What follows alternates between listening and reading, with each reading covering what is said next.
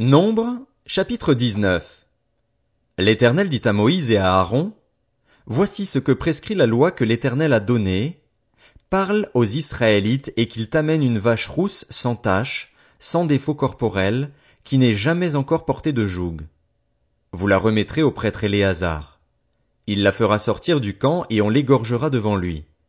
Le prêtre Éléazar prendra du sang de la vache avec le doigt, et il en aspergera sept fois le devant de la tente de la rencontre.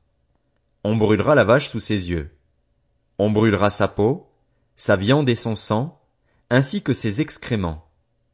Le prêtre prendra du bois de cèdre, de l'hysope et du cramoisi, et il les jettera au milieu des flammes qui brûleront la vache. Le prêtre lavera ses vêtements, il lavera son corps dans l'eau, puis il rentrera dans le camp il sera impur jusqu'au soir. Celui qui aura brûlé la vache lavera ses vêtements et son corps dans l'eau. Il sera impur jusqu'au soir. Un homme pur rassemblera les cendres de la vache et les déposera à l'extérieur du camp, dans un endroit pur. On les gardera pour l'assemblée des Israélites afin de les utiliser pour faire l'eau de purification. C'est une eau expiatoire. Celui qui aura rassemblé les cendres de la vache lavera ses vêtements. Il sera impur jusqu'au soir. Ce sera une prescription perpétuelle pour les Israélites et pour l'étranger en séjour parmi eux. Si quelqu'un touche un cadavre, celui d'un être humain quel qu'il soit, il sera impur pendant sept jours. Il se purifiera avec cette eau le troisième et le septième jour, et il sera pur. En revanche, s'il ne se purifie pas le troisième et le septième jour, il ne sera pas pur. Toute personne qui touche un cadavre, celui d'un être humain mort, sans se purifier rend impur le tabernacle de l'Éternel elle sera exclue d'Israël. Comme l'eau de purification n'a pas été versée sur elle, elle est impure et son impureté reste sur elle. Voici la loi. Lorsqu'un homme mourra dans une tente, toute personne qui entrera dans la tente ou s'y trouvera sera impure pendant sept jours. Tout récipient ouvert, sur lequel il n'y a pas de couvercle attaché, sera impur. Toute personne qui touchera dans les champs un homme tué par l'épée ou mort de manière naturelle, des os humains ou un tombeau, sera impur pendant sept jours. On prendra, pour la personne impure, des cendres de la victime expiatoire qui a été brûlée et on mettra dessus de l'eau vive dans un vase. Un homme pur prendra de l'hysope et la trempera dans l'eau. Puis il en aspergera la tente, tous les ustensiles, les personnes qui sont là ainsi que la personne qui a touché des os, un homme mort de manière violente ou naturelle ou un tombeau.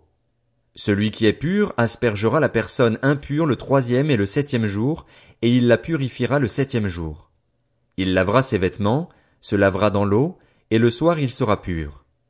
Un homme impur qui ne se purifiera pas sera exclu de l'assemblée, car il rend impur le sanctuaire de l'Éternel. Comme l'eau de purification n'a pas été versée sur lui, il est impur. Ce sera pour eux une prescription perpétuelle. Celui qui fera l'aspersion avec l'eau de purification lavera ses vêtements, et celui qui touchera l'eau de purification sera impur jusqu'au soir. Tout ce que touchera la personne impure sera impur, et, si quelqu'un la touche, il sera impur jusqu'au soir. Nombre, chapitre 20. Toute l'assemblée des Israélites arriva dans le désert de Tsin le premier mois et le peuple s'arrêta à Kadès. C'est là que Myriam mourut et fut enterrée. Il n'y avait pas d'eau pour l'assemblée. On se souleva donc contre Moïse et Aaron. Le peuple chercha querelle à Moïse. Ils dirent, Si seulement nous avions expiré lorsque nos frères ont expiré devant l'Éternel. Pourquoi avez-vous fait venir l'assemblée de l'Éternel dans ce désert? Est-ce pour que nous y mourions, nous et notre bétail? Pourquoi nous avez-vous fait quitter l'Égypte, si c'est pour nous amener dans cet endroit de malheur? Ce n'est pas un endroit où l'on puisse semer, et il n'y a ni figuier, ni vigne, ni grenadier, ni eau à boire. Moïse et Aaron s'éloignèrent de l'assemblée pour se rendre à l'entrée de la tente de la rencontre. Ils tombèrent le visage contre terre et la gloire de l'Éternel leur apparut. L'Éternel dit à Moïse, Prends le bâton et convoque l'assemblée, toi ainsi que ton frère Aaron. Vous parlerez au rocher en leur présence et il donnera son eau. Tu feras sortir pour eux de l'eau du rocher et tu feras boire l'assemblée et leur bétail. Moïse prit le bâton qui se trouvait devant l'Éternel, comme l'Éternel le lui avait ordonné. Moïse et Aaron convoquèrent l'assemblée en face du rocher, et Moïse leur dit, Écoutez donc, rebelles. Est-ce de ce rocher que nous ferons sortir de l'eau pour vous? Puis Moïse leva la main et frappa deux fois le rocher avec son bâton. Il sortit de l'eau en abondance. L'assemblée but, ainsi que le bétail. Alors l'Éternel dit à Moïse et à Aaron, Puisque vous n'avez pas eu confiance en moi pour respecter ma sainteté devant les Israélites, vous ne ferez pas entrer cette assemblée dans le pays que je lui donne. Ce sont les eaux de Mériba parce que les Israélites contestèrent avec l'Éternel, et sa sainteté fut reconnue parmi eux. De Cadès, Moïse envoya des messagers au roi d'Édom pour lui annoncer, Voici ce que dit ton frère Israël, tu sais toutes les souffrances que nous avons éprouvées. Nos ancêtres sont descendus en Égypte et nous y avons habité longtemps. Mais les Égyptiens nous ont maltraités, nos ancêtres et nous. Nous avons crié à l'Éternel et il nous a entendus. Il a envoyé un ange et nous a fait sortir de l'Égypte. Nous nous trouvons à Cadès, ville située à l'extrémité de ton territoire. Laisse-nous passer par ton pays. Nous ne traverserons ni les champs ni les vignes et nous ne boirons pas l'eau des puits. Nous suivrons la route royale, sans nous en écarter à droite ou à gauche, jusqu'à ce que nous ayons franchi ton territoire. Edom lui dit, tu ne passeras pas chez moi, sinon je sortirai à ta rencontre avec l'épée. Les Israélites lui dirent, Nous monterons par la grande route, et, si nous buvons de ton eau, mes troupeaux et moi, j'en payerai le prix. Je ne ferai que passer avec mes pieds, rien d'autre. Édom répondit, Tu ne passeras pas. Et il sortit à sa rencontre avec un peuple nombreux et puissamment armé. Ainsi Édom refusa d'accorder à Israël l'autorisation de passer par son territoire, et Israël fit un détour. Toute l'assemblée des Israélites partit de Cadès et arriva au mont Hor.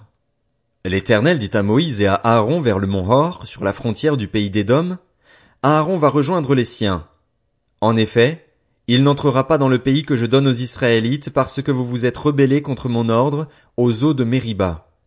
Prends Aaron et son fils Éléazar et fais-les monter sur le mont Hor. Retire à Aaron ses vêtements et mets-les à son fils Éléazar c'est là qu'Aaron s'en ira et mourra. Moïse fit ce que l'Éternel avait ordonné. Ils montèrent sur le mont Hor sous les yeux de toute l'assemblée. Moïse retira à Aaron ses vêtements et les mit à son fils Éléazar. Aaron mourut là, au sommet de la montagne, puis Moïse et Éléazar descendirent de la montagne. Toute l'assemblée vit qu'Aaron avait expiré, et toute la communauté d'Israël pleura Aaron pendant trente jours. Nombre Chapitre 21 Le roi d'Arad, un Cananéen qui habitait le sud, apprit qu'Israël venait par la route d'Atarim. Il combattit Israël et emmena des prisonniers. Alors Israël fit ce vœu à l'Éternel, Si tu livres ce peuple entre mes mains, je vouerai ces villes à la destruction. L'Éternel exauça Israël et lui livra les Cananéens. On les voua à la destruction, ainsi que leurs villes, et l'on appela cet endroit Horma. Ils partirent du mont Hor par le chemin de la mer des roseaux pour contourner le pays d'Édom. Le peuple s'impatienta en route et parla contre Dieu et contre Moïse. Pourquoi nous avez-vous fait quitter l'Égypte, si c'est pour que nous mourions dans le désert? En effet, il n'y a ni pain, ni eau, et nous sommes dégoûtés de cette misérable nourriture. Alors l'Éternel envoya des serpents venimeux contre le peuple. Ils mordirent le peuple et beaucoup d'Israélites moururent. Le peuple vint trouver Moïse et dit, nous avons péché, car nous avons parlé contre l'Éternel et contre toi. Prie l'Éternel afin qu'il éloigne ces serpents de nous. Moïse pria pour le peuple, et l'Éternel lui dit, Fais-toi un serpent venimeux et place-le sur une perche. Toute personne mordue qui le regardera aura la vie sauve. Moïse fit un serpent en bronze et le plaça sur une perche. Toute personne qui avait été mordue par un serpent et regardait le serpent en bronze avait la vie sauve. Les Israélites partirent et campèrent à Oboth. Ils partirent d'Obot et campèrent à Idjéabarim, dans le désert qui se trouve vis-à-vis de Moab, du côté du soleil levant. Partis de là, ils campèrent dans la vallée de Zéred. Partis de là, ils campèrent de l'autre côté de l'Arnon, rivière qui coule dans le désert en sortant du territoire des Amoréens. En effet, l'Arnon forme la frontière de Moab, entre Moab et les Amoréens. C'est pourquoi il est parlé, dans le livre des guerres de l'Éternel, de Vaheb en Supha et ses torrents, de l'Arnon et le cours de ses torrents, qui s'étend du côté d'Ar et touche la frontière de Moab. De là ils allèrent à Bir. C'est à ce puits que l'Éternel dit à Moïse, Rassemble le peuple, que je leur donne de l'eau. Alors Israël chanta ce cantique, Monte, puis, chantez en son honneur, puis que des princes ont creusé, que les grands du peuple ont creusé avec le sceptre, avec leurs bâtons. Du désert ils allèrent à Matana. de Matana à Naaliel, de Naaliel à Bamoth, de Bamoth à la vallée qui se trouve dans le territoire de Moab, vers le sommet du Pisga, d'où l'on domine le désert. Israël envoya des messagers à Sion, le roi des Amoréens, pour lui dire, Laisse-moi passer par ton pays. Nous n'entrerons ni dans les champs ni dans les vignes, et nous ne boirons pas l'eau des puits. Nous suivrons la route royale jusqu'à ce que nous ayons franchi ton territoire. Sion n'accorda pas à Israël l'autorisation de passer sur son territoire. Il rassembla tout son peuple et sortit à la rencontre d'Israël dans le désert. Il vint combattre Israël à Jahatz. Israël le frappa du tranchant de l'épée et s'empara de son pays depuis la rivière de l'Arnon jusqu'au torrent de Jabok, jusqu'à la frontière avec les Ammonites. En effet, la frontière des Ammonites était fortifiée. Israël prit toutes les villes et s'établit dans toutes les villes des Amoréens, à Hesbon et dans toutes les villes qui en dépendaient. Hesbon était la capitale de Sion, le roi des Amoréens. Il avait fait la guerre au précédent roi de Moab et s'était emparé de tout son pays jusqu'à l'Arnon. C'est pourquoi les poètes disent Venez à Hesbon, que la ville de Sion soit reconstruite et fortifiée. Oui, un feu est sorti de Hesbon, une flamme est sortie de la ville de Sion. Elle a dévoré Ar Moab, les habitants des hauteurs de l'Arnon. Malheur à toi, Moab, tu es perdu, peuple de Kémosh. Il a fait de ses fils des fuyards et il a livré ses filles comme prisonnières à Sion, le roi des Amoréens. Nous avons lancé nos flèches contre eux. De Hesbon à Dibon, tout est détruit. Nous avons étendu nos dévastations jusqu'à Nophar, jusqu'à Médeba. Israël s'établit dans le pays des Amoréens. Moïse fit faire une reconnaissance à Jaézer, et ils prirent les villes qui en dépendaient et chassèrent les Amoréens qui s'y trouvaient. Ils changèrent ensuite de direction et montèrent par la route du Bazan. Og, le roi du Bazan, sortit à leur rencontre avec tout son peuple pour les combattre à Édréi. L'Éternel dit à Moïse, N'aie pas peur de lui, car je le livre entre tes mains ainsi que tout son peuple et son pays. Tu le traiteras comme tu as traité Sion, le roi des Amoréens qui habitait à Hesbon. Ils le bâtirent, lui, ses fils et tout son peuple, sans laisser un seul survivant, et ils s'emparèrent de son pays.